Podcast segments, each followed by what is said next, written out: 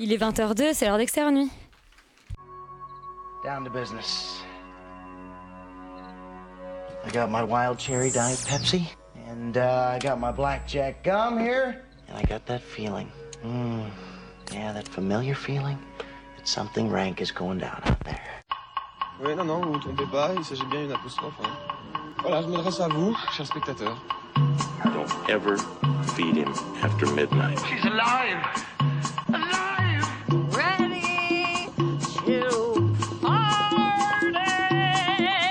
I'm sorry, Dave. I'm afraid I can't do that. I'm a man? Well, nobody's perfect. Qu'est-ce que c'est C'est pas quoi faire. Les acteurs sont à l'aise dans leur personnage, l'équipe est bien soudée, les problèmes personnels ne comptent plus, le cinéma règne. Vers l'infini Bonsoir, sommes-nous des... Qu'est-ce qui se passe? Attendez, je n'ai pas de retour, il s'est passé quelque chose. J'allais vous dire, sommes-nous des animaux fantastiques dans l'objectif des Crazy Rich Asians du Champ de Mars? Les maîtresses d'hommes pressés passent-elles un sale temps à l'hôtel El Royal? Et les chatouilles sont-elles la cause des premières solitudes? Euh, Oui, c'est une ouverture qui ose une blague raciste, une blague sexuelle et une association vraiment douteuse. Euh, mais ici, on ose tout, on quitte le plateau. C'est même à ça qu'on vous reconnaît. Nuit, c'est parti.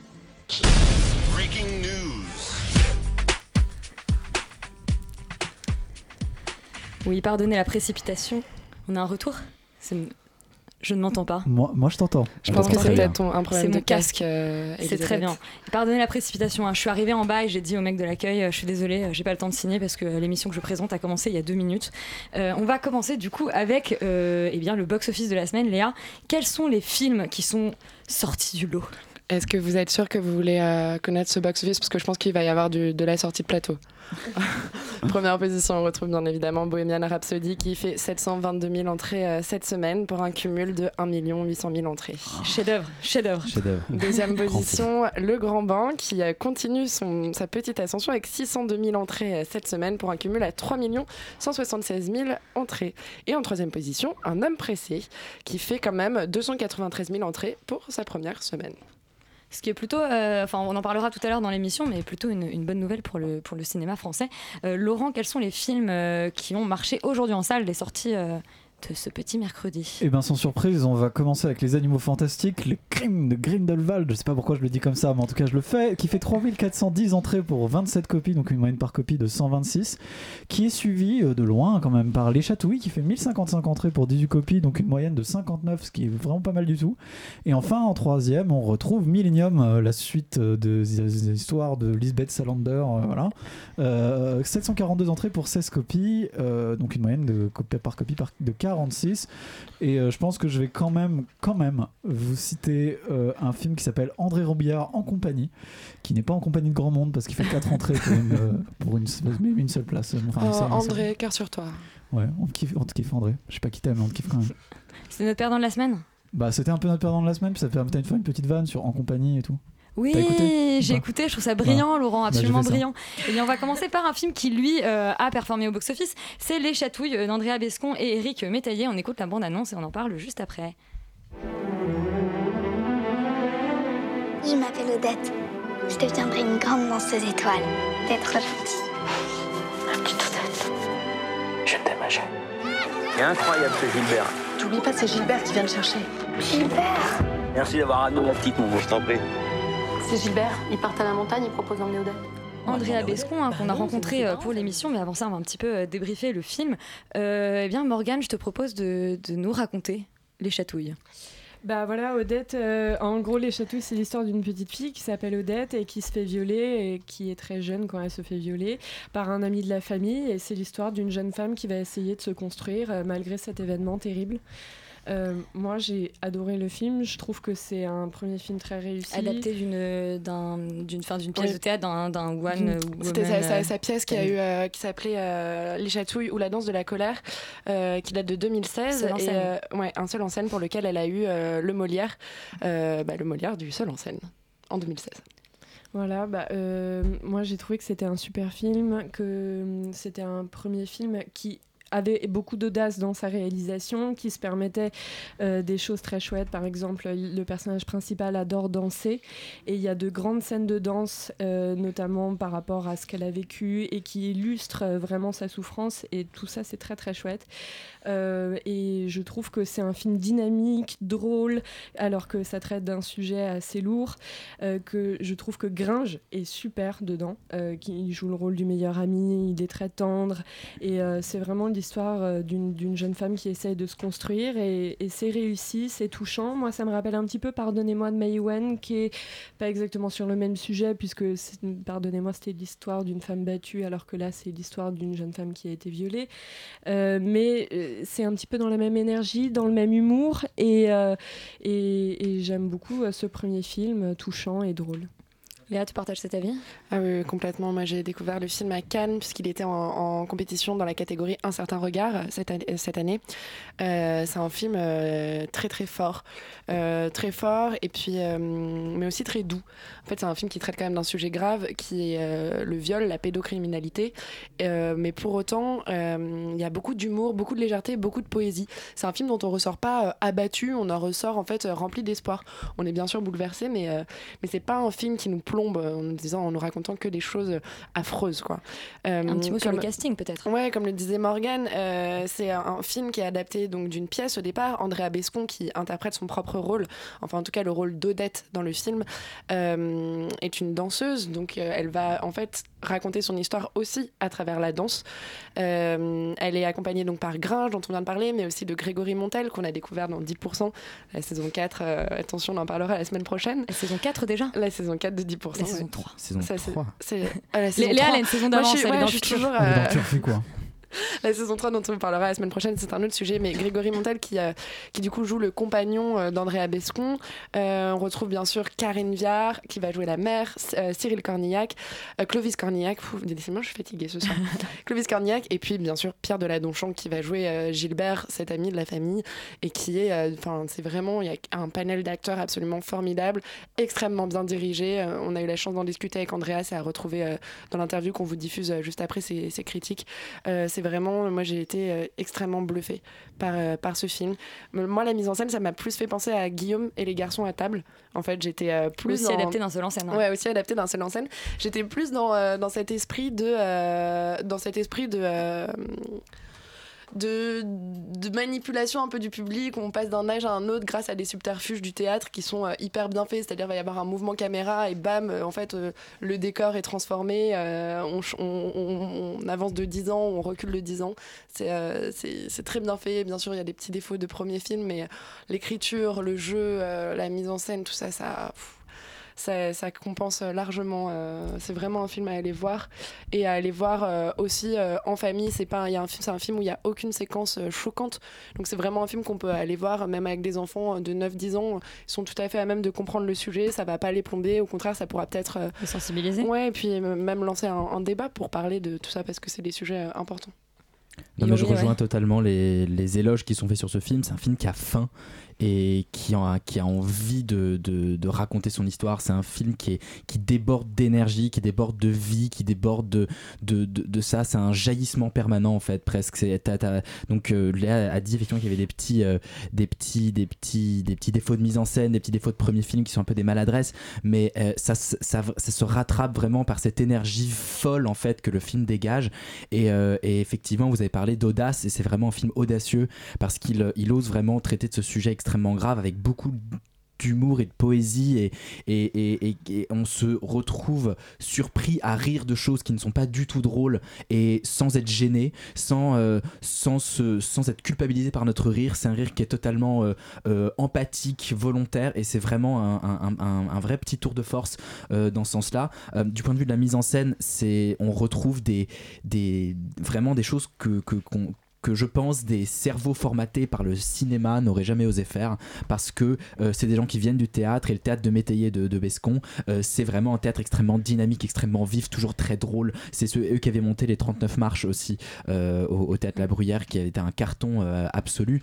Et, c'est effectivement un, théâtre qui repose vraiment sur le rythme sur la débrouillardise aussi. C'est à dire qu'en fait ce qu'ils ce qu'ils font tout souvent dans leur théâtre c'est quelque chose de de- de- d'extrêmement simple avec trois éléments de décor qui changent à une vitesse folle et on est emporté dans ce, dans, dans ce flow-là et, ils arrivent vraiment à transposer cet univers qui est hyper particulier euh, euh, de la scène à l'écran. Et c'est un vrai, enfin pour le coup avec un réel succès, c'est vraiment un projet qui sur le papier est extrêmement compliqué, extrêmement casse-gueule et qui pourtant euh, nous emporte à la fin. Et c'est vraiment un film je pense hyper intéressant à voir, novateur, audacieux et qui présage, j'ai envie de dire, du meilleur pour, pour l'avenir. Parce que ça fait plaisir de voir un premier film qui soit à la fois aussi fou, aussi maîtrisé, aussi bon, aussi bien écrit parce que c'est très bien écrit et, euh, et voilà, moi je, je- je me taire parce qu'on a C'est un déjà 20 tout sur 20. dit. Voilà. Euh, ah bah non, mais. C'est un 20 suis- sur 20. Ah Ouais. oui, moi je suis complètement d'accord. hein. Et on, bah- on rit, on pleure, euh, c'est euh, non, très très. euh, Et Ouais, la personne- ça, ça ouais. fait plaisir de voir euh, des, des jeunes femmes qui réalisent euh, pour le cinéma français comme ça. Ça, ça fait vraiment plaisir. C'est la relève Et de Maïwen. Hein C'est la relève de Maïwen. Ah, euh, non, non, elles ont un travail très différent, mais, euh, mais c'est très chouette de, de, de voir ça, quoi. Oui, et puis c'est euh, Andrea Bescon, donc là elle s'affirme en tant que réalisatrice avec ce premier film, mais elle s'affirme aussi en tant qu'actrice, puisque c'est quelqu'un de très rare qu'on n'a pas forcément vu au cinéma. On a, on a pu la découvrir euh, sur des plateaux euh, de danse ou euh, sur des plateaux de théâtre, mais on l'a pas beaucoup vue sur des plateaux de cinéma. Et, c'est vraiment une grande actrice. Je pense qu'il y a, elle, a, elle en a sous le pied, et, ce serait chouette que ce film permette aussi au public de la découvrir pour la retrouver plus tard dans d'autres rôles. Que euh, celui des chatouilles. En tout cas, c'est un film qui n'a pas été facile à faire, pas été facile à produire. Et euh, c'est pour ça que euh, nous, chez Extérieur Nuit, on a un peu envie de les encourager et de vous encourager à aller le voir en salle, Et surtout. puis la personne qui en parlera le mieux, eh bien, c'est Andrea Bescon, puisque vous l'avez rencontrée. On la Ouais. laisse, on la laisse nous parler de son film. Bonjour Andrea Bescon, qui est la réalisatrice euh, des Chatouilles, Oui. qui est l'adaptation euh, d'une pièce que tu avais avais Mhm. montée avec Eric Métayer, Oui. qui est ton co-réalisateur, Voilà. qui était euh, Les Chatouilles, la danse de la colère, Ouais. pour lequel tu as eu un Molière, même Ouais. en 2016. Euh, qu'est-ce qui t'a motivé, enfin, qu'est-ce qui vous a motivé, euh, Eric et toi, à porter ce spectacle à l'écran Euh, la proposition de producteurs complètement cinglés qui sont venus voir le spectacle à Avignon alors que c'était pas encore un succès à Paris, qu'il n'y avait pas de Molière, il n'y avait rien. hein. Il y avait un très beau buzz autour du spectacle. Enfin voilà. Et ils nous ont dit mais c'est un film, cette histoire est un film, il faut absolument l'adapter à l'écran, c'est fondamental. Euh, et c'est vous qui devez le faire. Donc, euh, vous n'avez jamais écrit de scénario, bah, c'est pas grave. Vous allez écrire un scénario. Vous n'avez jamais réalisé, bah, c'est génial parce qu'on adore produire les premiers films. Et Andrea, t'as jamais fait de cinéma, mais euh, bah, il n'y a que toi qui peux jouer le rôle d'Odette, on y va, quoi. C'est parti comme ça, en fait, sur un coup de folie, un engagement humain, une énergie. Et, donc, euh, et, donc, et donc, on a écrit. Oui, moi c'est comment s'est passé du coup le processus d'écriture, de- d'adaptation justement d'une pièce où vous êtes seul sur scène, où, Ouais. vous, euh, où vous jouez tous les personnages, à, euh, à une écriture justement cinématographique? Comment est-ce que vous avez transposé cette énergie-là, ce rythme-là à l'écran? Et quels étaient les défis d'écriture? Ouais, il me semble que c'est vachement compliqué au final pour une première expérience de faire une adaptation. C'était vraiment euh, très ambitieux.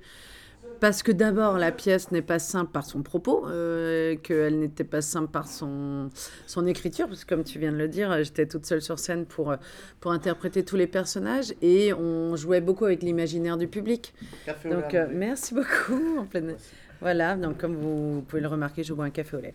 Et du coup, euh, c'était forcément... on- Il fallait pas qu'on tombe dans ces écueils euh, qui nous étaient offerts, hein, euh, fait justement de faire du théâtre filmé ou d'y mettre de la danse, ou en plus on parle de psychanalyse, on se dit oh là là, mais en fait on a tout pour faire un mauvais film, enfin le cocktail tonitruant de tous les écueils euh, où on pouvait tomber. Donc euh, justement, on en avait conscience, et on a tout réécrit comme, un, comme quelque chose de nouveau, c'est-à-dire qu'on s'est totalement inspiré de, de la pièce, mais on, on a tout structuré autrement. Et euh, c'était un régal, en fait, de chercher. Puis comme c'était quand même trois ans après l'écriture de la, de, la, de la pièce, et que l'écriture... Enfin, la pièce, je l'avais écrite toute seule, Eric avait mis en scène. Et là, d'un seul coup, on, se- retrouvait nos deux cerveaux fusionnant en écriture d'emblée, quoi. Donc, euh, c'était assez génial. Euh, Après, on s'est beaucoup partagé le travail, c'est-à-dire qu'on on a bossé en ping-pong. On a fait tout le squelette hein, du scénario, évidemment, ensemble, savoir voilà, quelles séquences allaient euh, les, unes après les autres, euh, enfin définir l'ordre et la structure. Et après, euh, on se disait, euh, je sais pas, je ah, j'ai vachement envie d'écrire bah, la scène de, de la sœur de Miguel, où Eric me disait, ah, bah, moi, attends, je suis inspirée par la scène du, du, du père qui dit pardon à sa fille. euh, bon, tu sais quoi, chacun écrit et puis on se renvoie. Et donc, du coup, on- en fait, on était dans la même maison, parce que bon, on est mari et femme, on, vit ensemble. Et on écrivait chacun sur son ordi, de- chacun un bout de la maison, et on s'envoyait des mails. T'as reçu? Ouais, d'accord Et on s'envoyait des mails comme ça, et chacun repassait sur, euh, sur les séquences.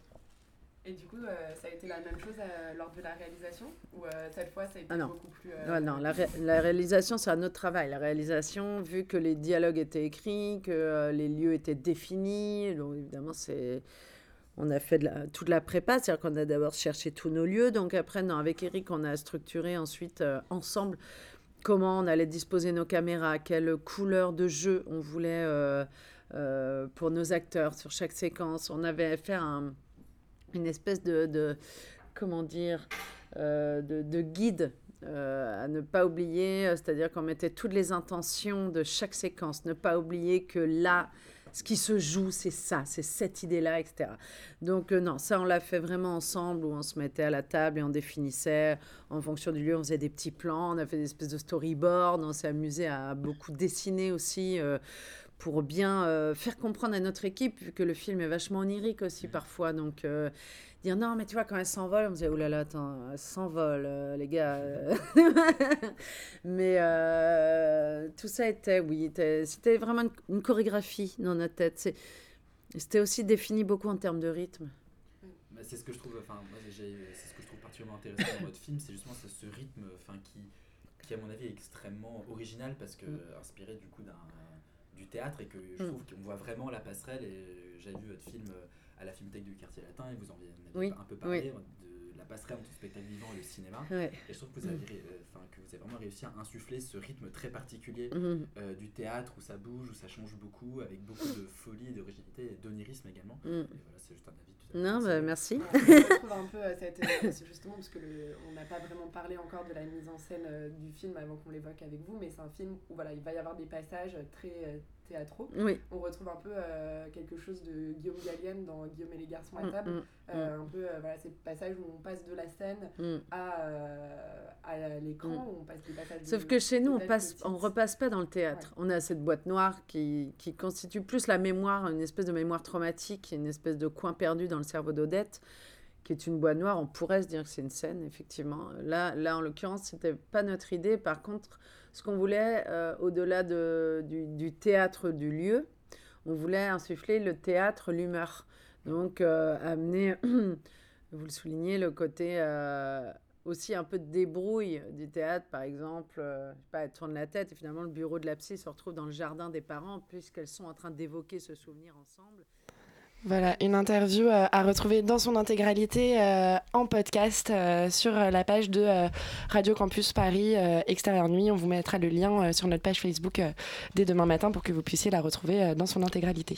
Eh ben, merci beaucoup pour cette interview. Euh, notre deuxième film de la semaine, c'est Un homme pressé euh, d'Her- d'Hervé euh, Mimran, euh, bande-annonce. Bonjour, monsieur Waffler. Tu dis jamais merci, toi Jamais. Il y a deux erreurs. On est en retard. Vous allez vous reposer. Je me reposerai quand je serai mort. Monsieur Eh oh, monsieur Mademoiselle, ça va? Mon père a fait un AVC. C'est bien parce que euh, je me reposerai quand je serai mort. C'est quasiment mot pour mot euh, la phrase en VF française euh, dans euh, le dernier euh, Pierce Brosnan, enfin le dernier James Bond Pierce Brosnan. On aura tout le temps de dormir quand on sera au paradis. Euh, un film donc avec euh, Fabrice euh, Lucchini, adaptation euh, d'une autobiographie. Euh, eh bien, Léa, je vais te laisser euh, pitcher ce superbe euh, Ouh là là Lucchini. Oui, alors c'est inspiré d'une histoire vraie, puisque c'est euh, inspiré de la vie du patron de Peugeot, euh, qui a en effet fait un AVC et du jour au lendemain s'est réveillé en ayant perdu une des fonctions du langage, puisque le petit vaisseau sanguin qui avait pété dans sa tête, c'était dans le lobe frontal qui gère la mémoire et le langage. Fabrice Lucchini se réveille donc du jour au lendemain en mélangeant tous les tous les rots à la, à la place des mots. J'ai essayé de faire un truc, mais c'était vraiment pas terrible. Il va tout mélanger et du coup, forcément, ça devient très compliqué pour son boulot de patron euh, d'une grande marque euh, d'automobile, de domotobile, comme il dit euh, par la suite. Il va être aidé par, par une psychopathe, comme il dit, une orthophoniste, jouée par, interprétée par Leila Bekti, très très enceinte dans le film, mais pas dans le scénario. hein. On, en- Ouais. on y reviendra dans la critique quand même. Ouais, qui va essayer de l'aider à réapprivoiser le langage, se souvenir des mots pour le meeting de Genève, qui est un meeting hyper important pour sa carrière. Mais de là vont se découler plein d'autres petits événements qui malheureusement vont aller de mal en pis euh, pour ce pauvre Fabrice euh, Lucchini, mais qui à la fin découvre quand même euh, la vie, la vraie sur le chemin de Saint-Jacques de Compostelle. L'amour Non, pas l'amour, mais, euh, mais il, se rabiboche avec sa fille qui fait Sciences Po Paris euh, en partant sur les chemins de Saint-Jacques de Compostelle. C'est beau. Et lui est un élève des mines, mais quelle belle histoire de réussite à la française. Euh, Qu'est-ce que ça donne? C'est intéressant? Écoute, c'est un très très très très beau téléfilm. Je pense que c'est Ah. un téléfilm qui a coûté très très cher aussi. C'est très dommage. C'est la petite lucarne. Non, c'est vraiment, ouais, c'est la petite lucarne. C'est pas le grand écran, là. C'est dommage, les films du plat pays, là, ils sont, ils sont ratés, un truc.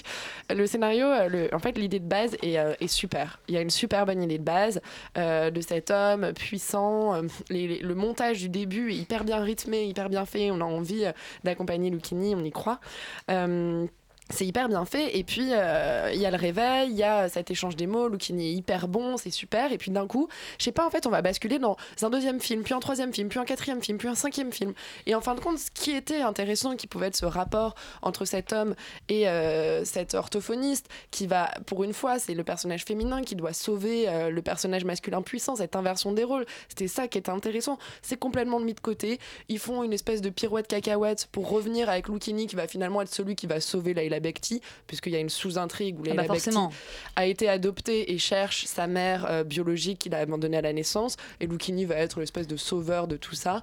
Alors je sais pas si ça s'est rajouté par rapport à l'histoire vraie, mais voilà, on Ça arrive dans un passé. truc finalement hyper tarte à la crème où à la fin ils sont allés tourner des plans magnifiques, hein, absolument magnifiques dans les Pyrénées sur le chemin de Saint-Jacques, mais bon qui ont pas grand chose à voir avec la choucroute.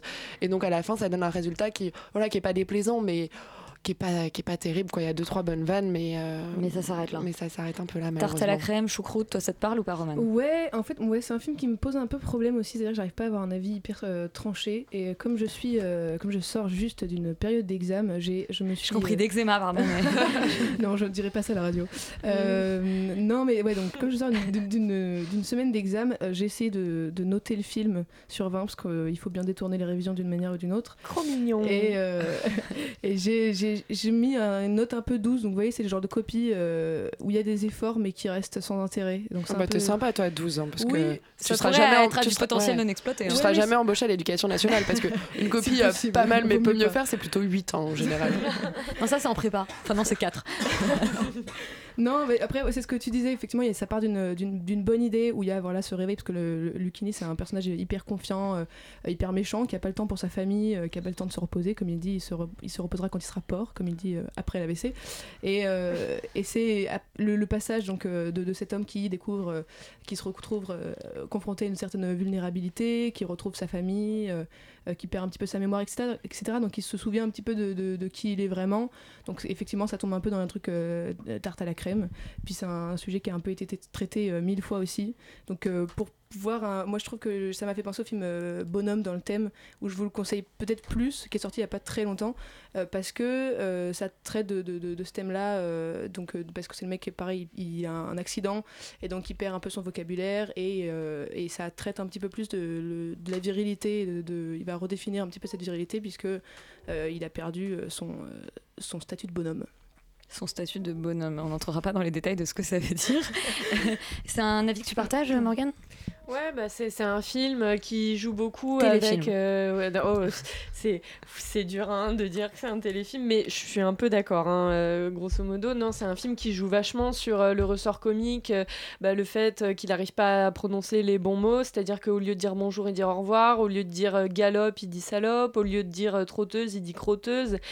C'est- marrant, mais c'est une manière un peu légère de, de traiter l'AVC, quoi. Bon, après, c'était peut-être pas un objet de comédie, ou je, je sais pas si l'AVC est vraiment un objet de comédie, mais après, euh, rions-en. trouve- Ouais, voilà, c'est- bizarre. Après, moi, je trouve qu'il y a des choses euh, auxquelles on croit pas du tout. Un type qui veut retourner travailler après un tel accident, c'est c'est impossible, c'est impensable. Dans la vraie vie, il en serait incapable.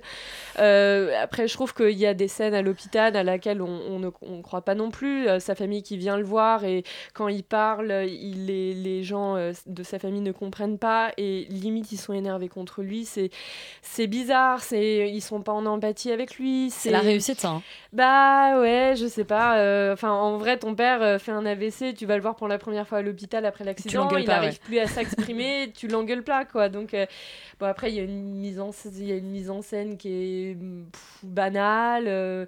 Donc voilà, le, en fait, le- je trouve que le problème principal du film, c'est qu'on n'y croit pas. Voilà.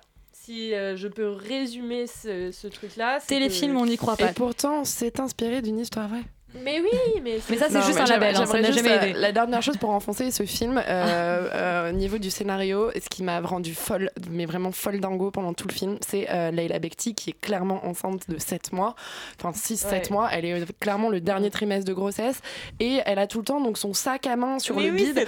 Ils ont fait que c'est un personnage qui est censé être euh, bouboule, qui fait que bouffer, mais on n'y croit pas une seule seconde.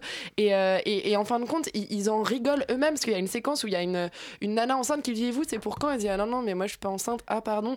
T'as envie de dire Mais attends, ça vous prenait 3, Ouais. minutes, les mecs, de faire au scénario qu'elle est enceinte et que c'est pour ça qu'elle a envie de retrouver sa mère biologique. C'est au moment de devenir mère. Bah oui. C'était hyper elle aussi, simple. elle veut continuer de travailler parce qu'elle est comme le kini, elle peut j'avais pas s'arrêter. J'avais envie d'hurler, de dire mais c'était si simple scénaristiquement, pourquoi Pourquoi Ouais, c'est vrai. Ou de prendre peut-être une autre comédienne, même si j'adore Leila Bekti et qu'elle est, elle est très très bien dans le rôle. hein. Là-dessus, il Ouais. a rien à dire.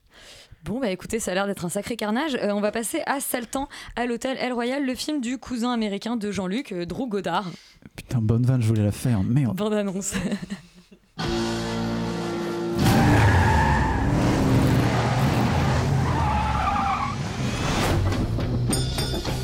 First time at the El Royale? You have the option to stay in either California or Nevada.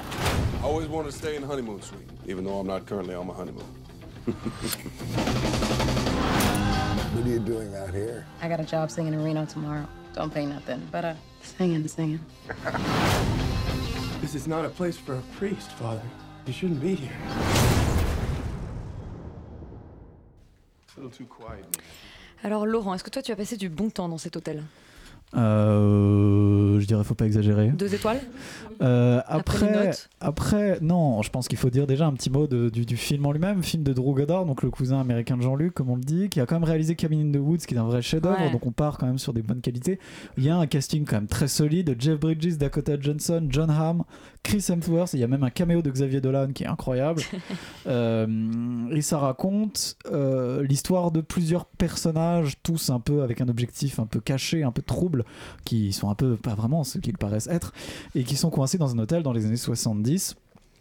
Et donc évidemment, il se passe des tas de péripéties euh, incroyables dans cet hôtel. C'est une espèce de huis clos, voilà.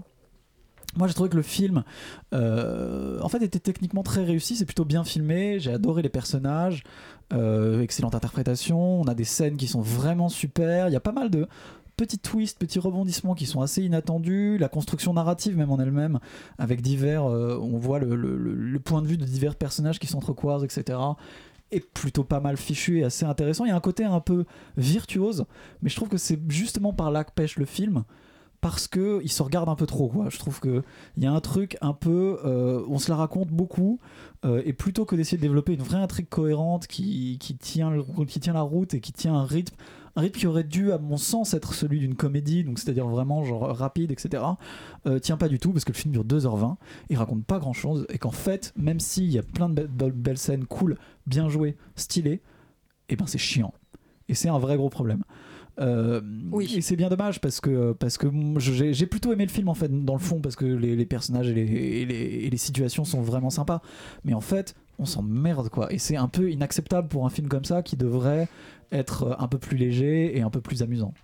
Tu t'es fait chier aussi, euh, c'était niveau Galveston, euh, Félix? Non, peut-être pas. De toute façon, Mélanie, je pense qu'elle est indétrônable cette année. Euh, mais c'est vrai que c'est assez, c'est assez fade. Je suis totalement d'accord avec toi. Je vais pas euh, revenir sur ce que tu as dit, mais c'est vrai que, en fait, j'ai un vrai problème déjà avec Drew Goddard. C'est que moi, personnellement, la cabane dans les bois, j'ai trouvé ça sympathique. Fais très mais- attention, fais très attention. mais non, mais en vrai, c'est toujours, c'est toujours un gars qui est dans le côté méta. Il écrit Cloverfield, etc. Enfin, il a, il a toujours euh, le, il aime jouer avec les genres et c'est quand même euh, un gars qui fait un petit peu style. Je joue avec euh, les- le scénario et les principes dramaturgiques. Il fait juste un peu style, ouais. Et voilà, et, et- ça va pas vraiment plus loin, je trouve, et surtout dans celui-là où euh, il détourne un petit peu toujours les codes avec justement les personnages qui s'incluent à chaque fois dans des genres cinématographiques, le gangster, le machin, le truc. Mais je trouve que du coup, les personnages deviennent que ça, juste une enveloppe pour après jouer avec les codes, et ça crée un peu un, un sentiment d'inconsistance à mon, à mon goût. Peut-être que Laurent, tu as. Bah, je, je- trouve que apprécié, tu mais- exagères. Je vois ce que tu veux dire en fait, mais moi je trouve qu'ils ont quand même un peu plus de profondeur Non, que que tu ils ont, mais- ils ont de la profondeur, mais je trouve que déjà ça fait énormément Tarantino du pauvre. C'est-à-dire que j'avais l'impression de voir Ouais. une version cheap de les, des 8 salopards et c'était un peu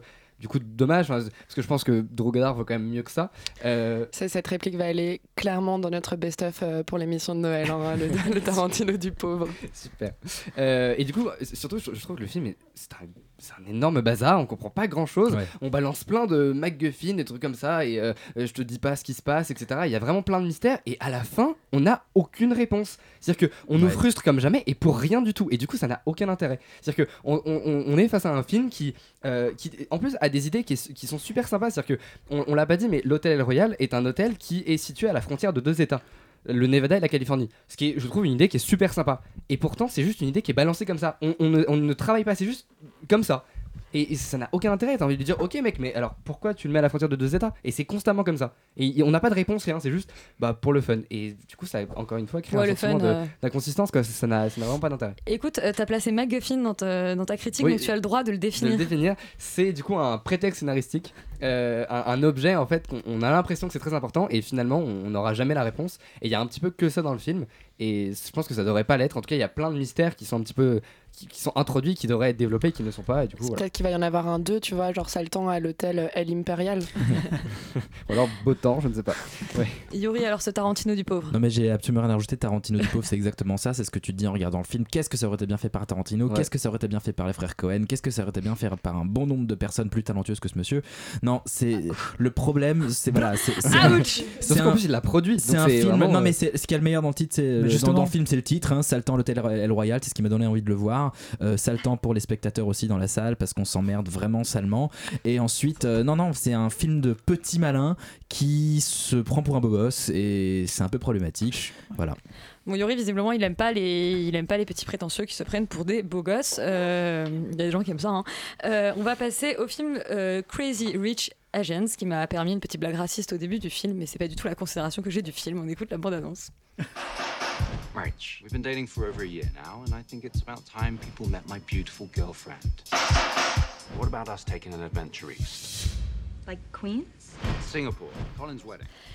Donc, eh bien, euh, film de John Chu, apparemment euh, aussi raciste que son titre, euh, cher ami Laurent.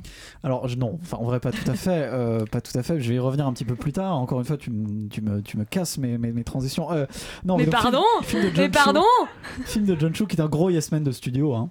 Euh, c'est tiré C'est d'un- quoi un Yes Man C'est quoi un yes man C'est un mec, c'est un réalisateur. Aujourd'hui, on définit les mots. C'est un réalisateur bas du front à qui on, on lui demande de réaliser des trucs sans Des sa de commande, personnalité, ouais. qui fait des films de commande et c'est exactement ça. Il dit yes. Euh, il a- c'est tiré d'un livre de Kevin Kwan, qui est un auteur singapourien, Euh, et c'est avec, euh, bon, il y a, une grande pléthore d'a- d'acteurs asiatiques. Les plus connus, c'est Michelle Yeoh et Ken Jeong, euh, entre autres. Et ça raconte l'histoire donc d'une jeune femme.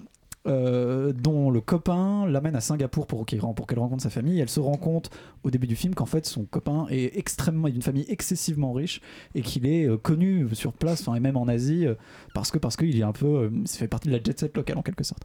Et donc du coup ça va être son intégration dans la famille, etc. Ça donne une comédie romantique extrêmement classique. hein, vraiment, on a tout ce qu'on veut. Il y a, il y a de la jalousie, il y a de la belle-mère acariâtre, il y a des meilleurs amis compatissants, il y a des ressorts comiques, enfin des personnages comiques. On a même une de course à l'aéroport à la fin. Enfin, on a tout ce qu'il faut. Ah, On mais c'est bien. la- on est dans du euh, balisé et du classique. Et si on sait ce qu'on veut quand on veut voir le film, euh, c'est plutôt pas trop mal, c'est assez divertissant, c'est assez marrant, il y a des côtés un peu over the top qui sont sympas. Euh, Il y a un peu, euh, voilà, côté carte postale, les saveurs de l'Orient, bon voilà, c'est ça a son charme.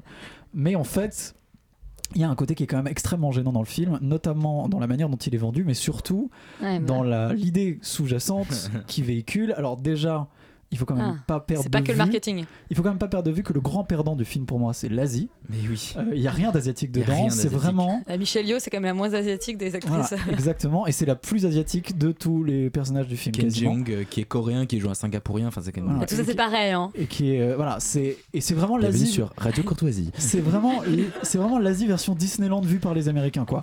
Il y a Panther, complètement c'est le euh, même problème. il y a complè- voilà, il y a complètement c'est complètement une production Non, hollywoodienne avec Skyscraper, c'était pas mal aussi, euh, la Chine euh, Ouais, mais c'est version quand même. Honnêtement, honnêtement, là, c'est vraiment plus Black Panther. Et s'il y a un côté vraiment. On a mis un enrobage Panda Express sur un film asiatique, enfin, un film hollywoodien.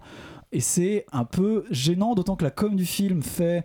euh, comment dire, on fait beaucoup sur l'idée de diversité et de présence des acteurs asiatiques, exactement comme Black Panther. Moi, je le trouve un petit peu moins raciste que Black Panther, même s'il est quand même un peu raciste. Quand on en est à juger du niveau de racisme d'un film par rapport Voilà, à un autre, a- il y a- c'est très bien parti. ça remarque vraiment beaucoup de clichés, etc. Et, euh, et même si c'est pas si mal de se dire que des héros asiates peuvent porter des gros films hollywoodiens, honnêtement, je trouve que le procédé est plus que discutable. Et un les peu acteurs inju- sont pas bons. Et les acteurs sont pas très bons. Et c'est un peu injustifiable quand on sait que si on veut voir des vrais films asiatiques, on peut. Il y en a plein. Il suffit de les voir avec plein d'acteurs asiatiques dedans. Il n'y a aucun problème. Euh, Yuri, bah, bienvenue au Wakanda. Non mais en fait c'est pas pas Crazy Rich Asian c'est Crazy Rich mondialisation quoi parce que c'est vraiment euh, c'est Récupération, euh. non non mais c'est terrible parce qu'en fait tous les personnages du film parlent anglais ont des prénoms américains Alors ça, c'est- vrai à Singapour. non mais ça c'est vrai à Singapour mais le problème dans ce cas-là tu aurais fait un film qui s'appelle Crazy Rich Singapour euh, ça aurait été cohérent là le problème le c'est livre que s'appelle Crazy là Rich le problème là le problème c'est qu'on prend euh, tous les per- tous les acteurs asiatiques d'Hollywood qui sont donc coréens japonais chinois singapouriens on mélange tout ils ont tous des accents anglais américains et tout. Et ça donne une espèce de de, de, de film un peu étrange. Moi le film alors effectivement c'est une comédie romantique très balisée mais mais j'ai Mais. quand même trouvé un intérêt c'est très violent quand même ce que ça raconte parce que il y, y a quand même un sous-texte de Qui est assez choquant. hein. qui est un, un sous-texte de combat debout des classes quand même qui est euh, assez violent parce que lui il vient d'une famille richissime et elle est odieuse avec euh, avec euh, avec sa petite amie chinoise qui euh, chinoise américaine ce qui est un grand problème et elle est pauvre et ça c'est quand même un énorme souci donc ça sur ce sous-texte là sur sur cette espèce de de non-dit, mais- le film est assez intéressant. Et euh, en plus de ça, le film nous dépeint quand même l'Amérique comme étant une puissance économique de seconde zone, ce qui est quand même assez amusant d'un point de vue euh, un peu géopolitique de bas, bas du front. Et Voilà. je dirais même qu'il y, a un il y a un côté moral très discutable avec euh, l'idée de faire plaisir à la famille avant de faire plaisir à l'individu. Enfin, il y a pas mal de trucs. Bref, euh, au-delà de le film, le film est Verdict. vraiment un peu choquant, même si on veut voir des. Pour moi, si on veut voir une rom-com débile, on peut. hein, pas- pas mal. Bon, une run comme débile avec des propos un peu choquants, on est toujours partant. Euh, on va vous parler du nouveau film de David Yates, donc Les Animaux Fantastiques 2. Euh, à ma gauche, Yuri, à ma droite, Sophie. Address. What's that? A safe house in Paris. Why would I need a safe house in Paris? Should things at some point go terribly wrong, it's good to have a place to go. You know, for a cup of tea. My brothers. Le match commence. Ouais. On a Yo- même des effets et tout, c'est vrai. Yuri, je, je te laisse entamer cette partie. Alors, euh, Les Animaux Fantastiques 2, qui est donc la suite des Animaux Fantastiques 1, euh, reprend les Bim, histoires un point. de... Dictionnaire. qui, qui reprend donc les histoires de Norbert Dragono, euh, chasseur de, de bêtes euh, chelous, qui va défier le grand méchant Grindelwald, euh, joué par un très laid Johnny Depp, introduit à la fin du premier épisode. Alors, ce film, qu'est-ce qui ne va pas? Beaucoup de choses. C'est très lent, c'est très ennuyeux, c'est très mal structuré. Les, les, les, toutes les pistes narratives ouvertes dans le 1 sont clos, enfin sont à peu près soit poursuivies, soit euh, close dans celui-là, mais de manière totalement flinguée. C'est-à-dire que on nous raconte des histoires de famille, mais dont on se tamponne à un point que c'est difficilement imaginable. C'est quand même un film qui est censé être un, un- un- un- une suite un peu intéressante euh, parce qu'on nous raconte quand même les crimes de Grindelwald, ça va se passer à Paris. Alors attention qu'on va voir Paris. Paris ne sert à rien. New York dans le 1 avait un vrai rôle, euh, à la fois narratif, cinématographique, tout. Là, ça ne sert à rien. Johnny Depp est horrible, déjà maquillé d'une d'une manière terrifiante. On regarde le que, de on regarde que, d'argent, on de- regarde que ces espèces de lentilles mal mises, euh, sans parler de sa, sa moustache de poisson-chat et, et- et sa coiffure peroxydée du, du- du siècle dernier. Non mais c'est terrifiant. Et surtout, surtout, surtout, euh, le, le film n'arrive à, à nous attacher à aucun personnage. C'est-à-dire qu'il y a des moments qui devraient être bouleversants, qui devraient être forts, qui devraient être incroyables, euh, incroyables d'émotion et de tension. On s'en fout. Et je suis un peu en colère parce que c'est quand même un film. On te sent ouais, en Non, colère. parce que c'est un film qui, qui aurait pu être super parce que le, moi, le, le Animaux Fantastiques 1 était une vraie bonne surprise. On, sa- moi, je m'attendais au pire et j'ai été vraiment agréablement surpris. Là, je, je, j'ai- je suis je suis tombé des nues, quoi. Je voyais ça et je me dis, mais pourquoi, pourquoi ce film Euh, Tant de choses auraient pu être bien et surtout, en fait, ce qu'on lui reproche, moi, ce que je lui reproche, c'est qu'il tombe dans la facilité la plus totale euh, et que euh, on n'y comprend rien et que c'est de la merde. Et Sophie, droit de réponse. Alors, droit de réponse, euh, écoute, euh, moi je ne suis pas du tout d'accord avec toi, cher Yuri. euh, C'est pour je- ça qu'il y a un match, hein. t'apprécie. non, mais non, mais écoute, moi j'ai moi, j'ai- moi, j'ai passé un excellent moment, donc 2h20 que je n'ai absolument pas vu passer. Je trouvais que c'était vraiment, contrairement à toi, justement, moi, Les Amis Statistiques 1 m'avait franchement ennuyé. J'avais trouvé ça vraiment assez, assez basique et assez enfantin et, et un peu facile. Et justement, là, je trouve qu'il se décale un peu de ce côté-là. Alors, certes, ça reste l'univers Harry Potter, ça reste l'univers d'un gros spectacle avec beaucoup de facilité, beaucoup de personnages, on sait exactement, il y a le méchant, il y a le gentil, etc. Mais quand même, il y a une forme de. Bah, si, justement, je trouve qu'il y a vraiment une forme C'est de. pas si clair dans le 1 justement et là Eh quand bah, même. bah, euh, Non, mais justement, dans le 2, je trouve que justement, c'est pas si clair, qu'il y a quand même ce personnage de Queenie qui est assez intéressant, qui, qui, qui, qui, bah, si, qui comporte certaines zones de flou qui sont assez intéressantes. Après, moi, étant une grande, grande, grande, grande fan de euh, Harry Potter, justement, euh, j'ai retrouvé aussi avec un immense plaisir. Les incursions euh, à, Poudlard, les incursions, enfin voilà, le rapport avec euh, toutes les sous-intrigues qui sont développées et qui, et qui, font référence à des, euh, à des, des- personnages totalement secondaires du, des romans, etc. Enfin, que ce soit, bon, les Lestrange, c'est pas des personnages secondaires, mais par exemple McLagan, enfin juste. Bon voilà, je pense qu'il y a un vrai plaisir de, de, de fans à écouter, à voir ce film, mais je pense aussi que vraiment c'est un film qui réussit à s'ouvrir potentiellement sur d'autres sur d'autres publics. Je pense vraiment que si, honnêtement. Et Yuri fait un signe qu'il se flingue, mais non, je le pense vraiment. Et... Reste avec nous quand même, Yuri, hein.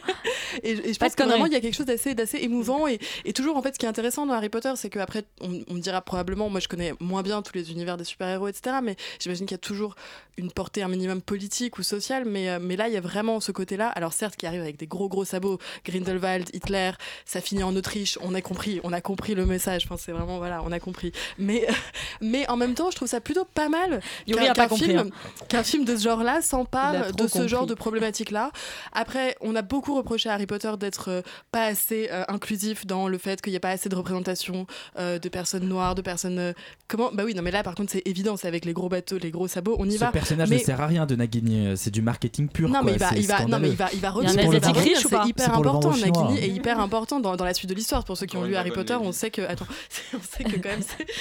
On m'enlève le micro On veut me faire taire la censure. Mais non, mais voilà, je trouve que c'est un film qui est franchement très, très, très intéressant et euh, aussi au niveau politique, honnêtement, et, euh, et très émouvant et, et tendre. Et franchement, j'ai vraiment passé un très bon moment. Et Léa, tu as le droit, Moi, je- verdict. Je, vais- je vais commencer par rebondir sur euh, le fait que c'est vrai, c'est important de faire des films sur la Seconde Guerre mondiale et la Shoah parce que ça n'a jamais été fait. Donc euh, vraiment, euh, merci, merci, merci Yates. Je, je suis vraiment entre les deux, mais je suis plus Team Yuri, désolée. Clairement, j'ai pas compris quoi. C'est quoi ce bordel avec les Lestrange Enfin, c'est qui cette meuf? Enfin, rien- ouais. qui, ben, C'est quoi le lien avec Bellatrix? Enfin, l'arbre généalogique il s'arrête. Du coup, c'est qui les parents? Enfin, qu'est-ce que- What the fuck? On a, on comprend rien. Ça tombe comme un cheveu sur la peut-être juste soupe. le même nom de famille. Moi, hein. je me rappelais absolument pas du 1. Enfin, je me rappelais que oui, il y avait vaguement euh, une course-poursuite avec des monstres souterrains, une forme noire gluante euh, dans New York. Donc là, si tu veux, je suis arrivée et alors les références au 1, je me rappelais plus qui était qui, que Queenie, euh, Tina, elles étaient sœurs et tout, je m'en rappelais plus du tout. C'est pas du tout installé, c'est balancé comme ça en mode genre, essaye de te souvenir de ce que tu peux. Alors que, enfin, Harry Potter, il y avait quand même, tu reprenais un film, si t'avais pas lu le bouquin, tu on te remettait dans l'univers petit à petit. Ce qui était génial dans les films d'Harry Potter, c'est qu'il y avait une montée en puissance. On te balançait pas euh, toute la purée dans la gueule dès les deux premières minutes du film. Là, attends, t'es dans la salle, ça fait 5 secondes et bam, énorme plan d'action et tout. Enfin, je sais pas, j'ai trouvé ça d'une. Enfin, c'est pas du tout dans le rythme euh, de, de ce qui est fait euh, d'ordinaire. Après, euh, malgré le fait que ça soit pas terrible, ça reste quand même euh, l'univers d'Harry Potter qu'on est toujours trop content de retrouver. Et donc, même si, en effet, il y a plein, il y a, plein de, c'est pas forcément le film de la saga que euh, j'irai revoir en premier. Je préfère me refaire les 7, enfin 8 qui sont dispo en ce moment sur Netflix. Foncez les gars, que de voir ça. Mais, mais bon, ça reste quand même, il y a quand même deux trois petits trucs qui sont plutôt sympas à voir. Donc, tout n'est pas à jeter non plus. Donc on te sent un peu, un peu mitigé. Ouais, mais je suis quand même, je suis quand même un peu déçue. Ah, donc deux points pour Yuri. Morgane. Ouais, bah, euh, j'a- j'apprendrai rien à personne en disant que euh, J.K. Rowling, elle écrit des trucs politiques, sauf que là, on comprend rien Team du Sophie tout. Euh, Ah non, non. je suis, je suis team euh, Yuri et team Léa parce Ah. que, euh, bah, voilà, 3-1. le, le, ouais, le problème, c'est qu'il y a beaucoup de personnages introduits dans, dans, ce, dans cet animaux fantastique, ce qui en soi n'est pas un problème, mais qui le devient puisque les objectifs, les trajectoires et les volontés des différents personnages ne sont pas bien définis. Par exemple, il y a tout un, tout un enjeu du film qui se base sur une une, espèce de non-question. En fait, on se demande si Newt Scamander, donc euh, Norbert Dragono, est-ce qu'il va rejoindre le camp de la résistance étatique Euh, et mais on le sait déjà que c'est un résistant Newt on sait qu'il est contre Grindelwald donc pourquoi en faire un enjeu? Euh, l'idéologie Grindelwald elle n'est pas clairement définie c'est-à-dire que c'est un Voldemort Ah oui, bis moi je comprenais pas du tout l'histoire de récupérer ce gamin, qu'est-ce que ça vient foutre, c'est quoi cette prophétie, euh, c'est qui Ouais. Crocus? Enfin, j'ai absolument rien compris à ça quoi. Mais moi non plus, c'est un film auquel j'ai qu'on a, on- qu'on a vraiment du mal à comprendre en fait. Mais euh, c'est qu'on c'est comprend très n'a très aucun flou. intérêt. Mais c'est un film super flou et, euh, et après donc on a la sensation en fait qu'elle a voulu ouvrir plein de pistes différentes mais que du coup on se perd dans toutes ces pistes et que le film labyrinthe. est complètement perdu dans ce qu'il veut raconter. En fait moi j'ai essayé de comprendre ce que me racontait le film et euh, j'ai pas compris à part euh, voilà non j'ai pas compris j'ai pas compris ce film. Laurent, désolée. est-ce que, est-ce que tu nous laisses une dernière chance? Est-ce que tu as compris? Bah, étant donné que c'est un film pour enfants, heureusement, mais. euh, Ce qu'il faut comprendre en fait, c'est que euh, c'est que clairement, bon, là où il faut être très Quelle clair, hein. arrogance Là où- Professeur euh, Laurent La Warner n'hésitera pas à exploiter la poule aux œufs d'or jusqu'à ce qu'elle meure et même travailler son, son, son cadavre ensuite vraiment pour essayer de récupérer le moindre centime. et ça se voit dans ce film, c'est-à-dire que c'est il, prépare encore trois films sur sur nos- il y en a déjà deux mais ils en préparent cinq en tout. Enfin ça- voilà et ça se voit parce qu'il y a 60 sous-intrigues dans tous les sens avec des tas de personnages et on ne peut absolument rien résoudre en 2h15 et c'est un problème parce qu'au final le film est pour ça pas très réussi. Après voilà, comme j'ai dit, c'est un film pour enfants et de ce point de vue-là, je trouve que c'est pas si mal parce que c'est relativement intelligent dans ce qu'il dit et dans les thèmes qu'il aborde. Euh, tu parles de la politique, alors évidemment tout ça vient avec des gros sabots, mais encore une fois, c'est un film pour enfants, donc on n'est pas non plus dans du Heidegger, hein, faut rester calme. Euh, c'est euh, voilà ce qu'il dit sur la politique, ce qu'il dit sur le racisme, ce qu'il dit sur le rapport à l'amour, même le féminisme et même le rapport à la masculinité. Newt Scamander, c'est un personnage assez intéressant par la masculinité qui qui représente de ce type voilà qui est, qui est très doux, très gentil, etc. On est très loin des stéréotypes des grands héros d'aventure, même des grands héros d'aventure Disney, etc. Donc c'est c'est plutôt pas mal et de ce point de vue-là, ça me dérange pas. Mais surtout, ce qui est quand même très important, il y a des animaux mignons partout et il y a des bébés nifleurs, ce qui est quand même vraiment extrêmement bien. Et moi, clairement, genre rien que pour ça, pour moi, le contrat est rempli. Et donc même si le film est pas terrible, Laurent, c'est vieil lion Je suis qui collectionne des peluches. Eh bien, euh, c'est 3-2 exactement ça en fait. c'est du- 3-2 pour cette fin de match. Euh, Et bien voilà, 3-2. Et on va passer à notre euh, dernier film de la semaine qui s'appelle enfin, qui s'appelle Première Solitude. D'ailleurs, c'est un peu euh, incongru. On écoute la bande-annonce.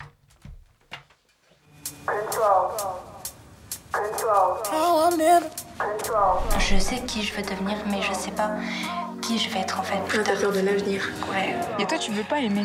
T'as peur Moi, j'ai pas peur. Tombe amoureuse. Et après, on reparle du contrôle de soi-même. Parce que je peux te dire que quand tu tombes... Sophie Hélène, vous, vous allez nous dire quelques mots euh, du film de Claire Simon avant de nous livrer la petite euh, interview que vous avez réalisée, puisque vous avez eu la chance de la rencontrer. Euh, Sophie, de quoi ça parle, Première Solitude? Alors, ça parle de plusieurs jeunes adolescents euh, de 16 ans. Ouais, il y en a 10, ils sont 10, euh, 10, ouais. étu- 10 élèves de classe de première option cinéma au lycée Romain Roland d'Ivry. Et ben voilà. Et c'est. Merci Léa. Je vous en prie.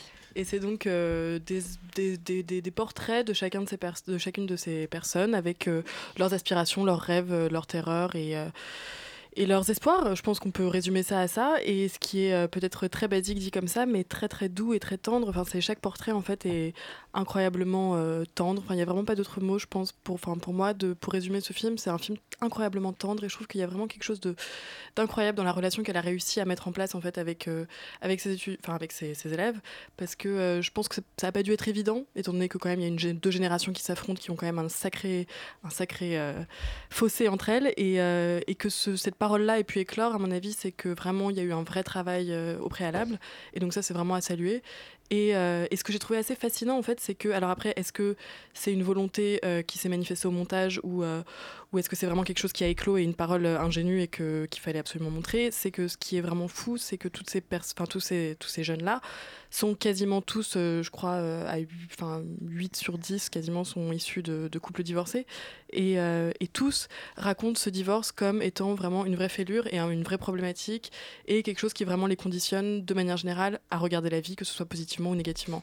Et là, je trouve qu'il y a quelque chose de vraiment sociologiquement au-delà du cinéma. Enfin, vraiment, le cinéma atteint un but quand même qui est assez extraordinaire, c'est euh, de raconter une génération. Et je pense qu'on on raconte rarement une génération de manière aussi flagrante que ce film. Voilà. Et on raconte peut-être pas aussi bien ce film que euh, Claire Simon elle-même, puisque je l'ai rencontrée il y a deux semaines et on a la chance d'avoir euh, une interview, euh, une interview d'elle euh, dont on va vous faire euh, découvrir un petit extrait euh, tout de suite. Claire Simon, bonjour. Bonjour. On se rencontre aujourd'hui pour parler de Première Solitude, votre documentaire euh, qui sort euh, aujourd'hui, puisque cette interview sera diffusée le 14 novembre. Euh, c'est un documentaire que vous avez réalisé avec les lycéens du lycée Romain Roland de Ivry-sur-Seine, euh, à travers un atelier que vous animiez. Est-ce que vous pourriez nous parler euh, de comment est venu ce film? Eh bien, on m'a proposé, il y a à Ivry, il y a un partenariat entre la mairie, le cinéma, le Luxi et le lycée Romain Roland. Et donc, euh, la professeure euh, Sarah Logereau, qui est professeure de l'option de lettres et qui est professeure de cinéma euh, pour ses élèves de première, et ils m'ont contacté, comme ils contactent chaque année un cinéaste, pour venir faire un film à lui, à elle, mais avec les élèves de la classe comme acteurs et techniciens, euh, en tout cas comme seul protagoniste, seul acteur. Et donc, euh, moi, je trouvais que c'était une occasion de rencontrer des jeunes gens de 16-17 ans que je que je rencontre pas très souvent, donc euh, j'étais très contente. Et, et j'étais censée faire un court métrage de fiction. Et quand je les ai rencontrés, je leur ai dit, bah, pour écrire euh, quelque chose, puisque c'est vous qui allez être euh, les acteurs ou les protagonistes, il faut que je vous connaisse un petit peu. Et donc j'ai passé une journée avec eux à aller filmer un à un avec l'aide de deux d'entre eux. Et ça tournait. Et euh, d'une part, ils m'ont dit des choses que je trouvais extraordinaires, d'une euh, puissance, d'une...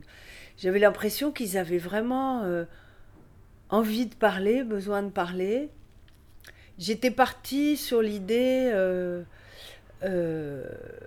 voilà, je leur ai proposé de parler à partir de leur expérience de la solitude, en leur disant que moi aussi, euh, malgré les années qui nous séparaient, euh, j'avais aussi une expérience de la solitude et que donc euh, peut-être comme ça on pourrait, on pourrait avoir un, terrain de discussion quoi.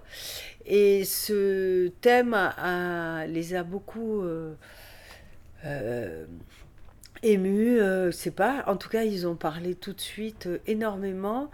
Et moi, je cherchais un drame de l'amitié, et, et c'est pas du tout ça que j'ai trouvé.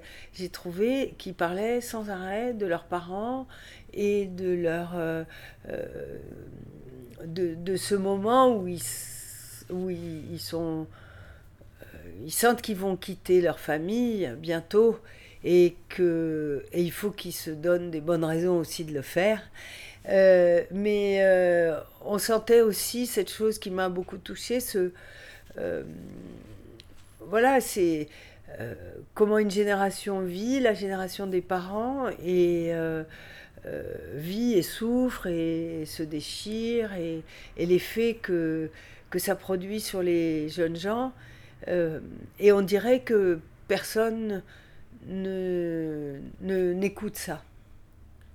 C'est vrai qu'il y a un dispositif qui se rapproche presque de la psychanalyse. Euh, en tout cas, vous donnez le ton au début du film, puisque une des premières séquences du film, c'est lorsque l'une des, des jeunes filles qui fait le film euh, se rend chez l'infirmière, qui va un peu la questionner, qui joue un peu euh, la psychologue du lycée. Oui. Et finalement, en fait, ça donne un peu le ton du reste du film, sauf qu'ils vont chacun peut-être jouer le psychologue confident de l'autre. Ils- Vous les avez fait se confier en duo, ils se confient pas à vous directement, mais à Mm. leurs camarades. Comment se sont fait les associations entre euh, les différents... euh, Mais déjà, ça, c'était, euh, disons que euh, à la suite du premier jour où je les ai tous rencontrés, j'ai découvert qu'ils se connaissaient très peu parce qu'ils se connaissaient que à tra- à- ils se voyaient qu'une fois par semaine en option cinéma. Et, et donc, ils étaient extrêmement curieux euh, de connaître les vies les uns des autres. Et je trouvais que. et eux trouvaient que s'ils discutaient entre eux, euh, ça serait plus intéressant, ça serait plus risqué. Beaucoup, euh, enfin moi ça je pensais ça, je pensais que c'était beaucoup plus risqué pour eux de, de raconter leur vie à leurs camarades de classe que de me la raconter à moi. Euh, et que du coup, il... Voilà, une, interview, euh, une interview à retrouver euh, également dans son intégralité en podcast sur la page de Radio Campus Paris, Extérieur Nuit, et sur notre page, on vous mettra le lien aussi sur notre page Facebook demain matin. Sachez que ce film, Première Solitude, il fait beaucoup écho au pré- un, un précédent film de Claire Simon, Récréation, qui date de 1992, où elle suivait des enfants de maternelle dans la cour de récréation. Et Récréation ressort également aujourd'hui. Donc si vous, vous ne connaissez pas l'œuvre de Claire Simon, ça peut être très intéressant de commencer par Récréation et puis d'enchaîner avec Première Solitude. Et puis nous, on nous coupe la parole des gens qu'on interviewe exprès pour que vous soyez obligés d'aller écouter euh, la fin de la phrase euh, dans nos podcasts. Euh, on va terminer l'émission en parlant euh, de notre série de la soirée. C'est Homecoming, la série de Sam Esmail. On écoute la bande-annonce et Charlie fait une petite tête. Je crois qu'il a bien aimé. What happened to the fish? Ah, I got rid of them. Just figured it was for the best. I couldn't get into it.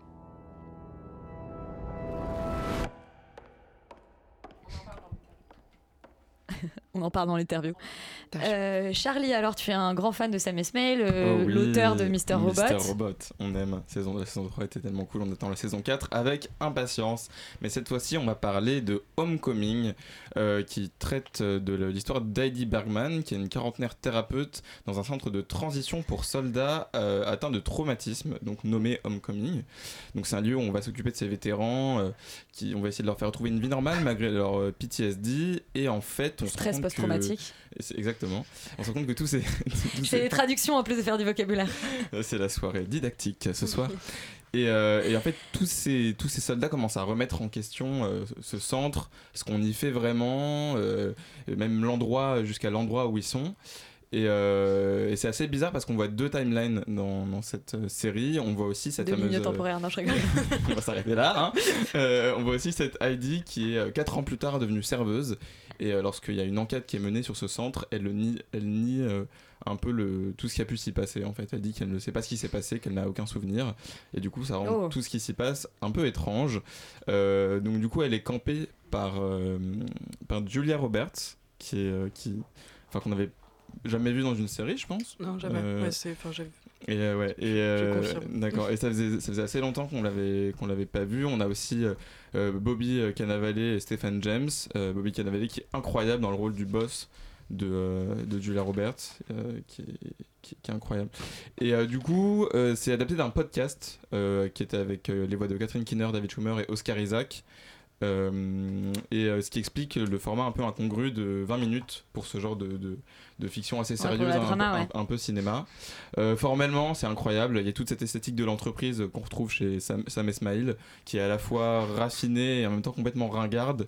On comprend très bien le- les problèmes, enfin les, les changements de timeline avec un, un cadrage, un surcadrage où on passe du 16 neuvième au format 1 sur 1. Euh, donc ça c'est assez clair et euh, il fait un, un meilleur une meilleure utilisation que ça que que Mr. Xavier Dolan dans son film euh, Mommy.